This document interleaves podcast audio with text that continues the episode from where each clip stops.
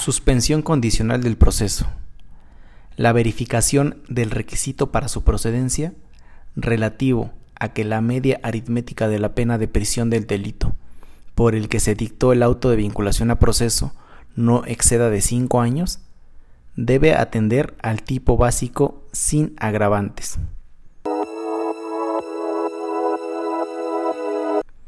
Este es el podcast Realidades Jurídicas Aquí reflexionarás la aplicación de la norma a partir de casos reales.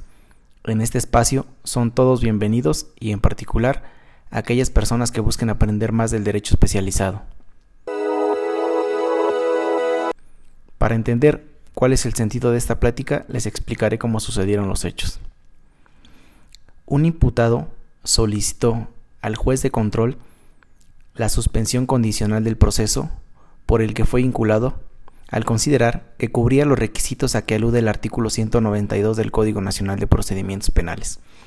Sin embargo, el juez de control, en audiencia, le negó dicha solución alterna,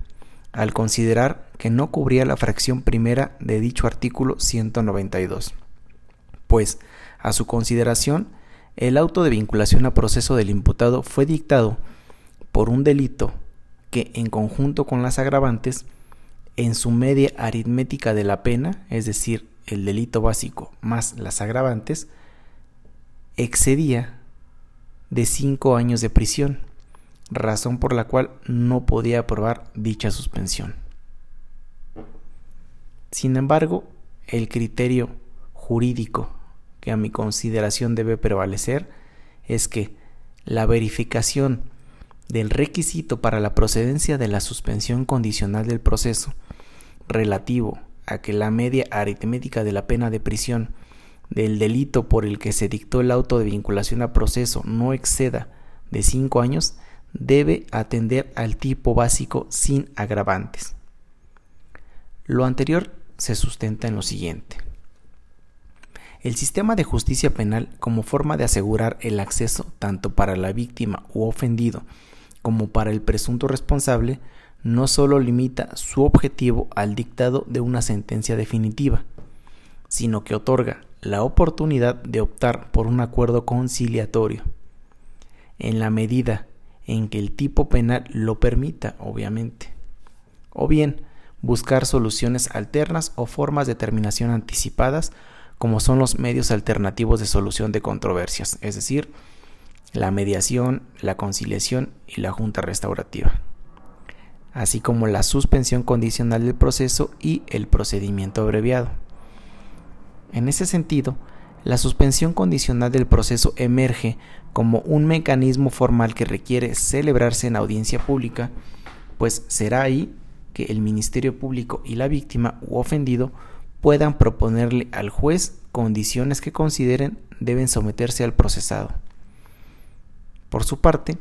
el actuar del imputado consiste en planear la forma de reparación del daño causado, así como los plazos para cumplirlo,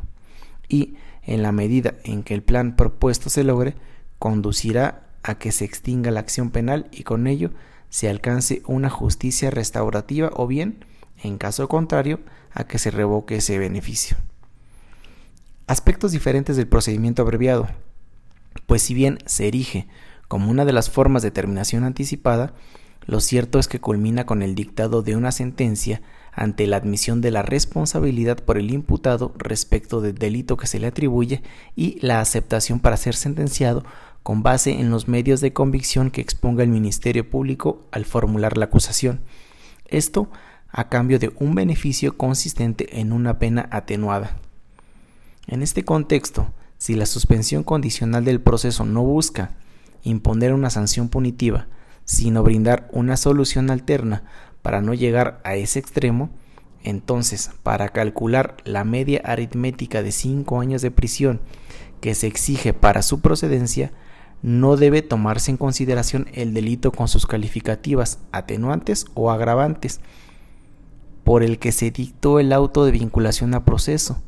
pues esos aspectos solo son exigibles para el procedimiento abreviado en razón de que guarda una finalidad distinta.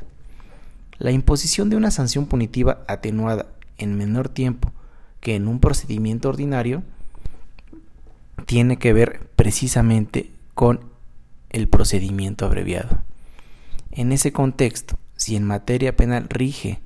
el principio de legalidad, entonces, de conformidad con los artículos 183 y 184 del Código Nacional de Procedimientos Penales, en lo no previsto para las disposiciones comunes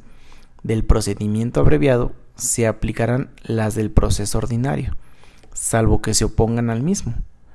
lo que impide que las reglas de éste sean aplicables a las soluciones alternas,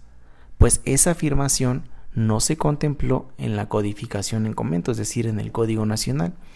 ya que como se precisó tienen diversa naturaleza y finalidad. Por ende, aun cuando la posibilidad de optar por la suspensión condicional del proceso o por el procedimiento abreviado surja después del dictado del auto de vinculación a proceso, ello no significa que tengan disposiciones comunes, sin que incida en lo anterior que, para el dictado del auto de vinculación a proceso se haya considerado el hecho ilícito básico y sus agravantes, y que la oportunidad para solicitar la suspensión condicional del proceso sea después de que aquel se dicte y antes del, del auto de apertura juicio oral, ya que si bien en ese momento es que la litis se encuentra delimitada, lo cierto es que tiene como propósito el inicio de las diligencias para recabar los elementos suficientes a fin de emitir una sentencia. De ahí que para el dictado del auto de vinculación a proceso sí deban tomarse en consideración tanto el delito como sus agravantes, pues deben quedar perfectamente definidos los hechos por los cuales se formuló la acusación,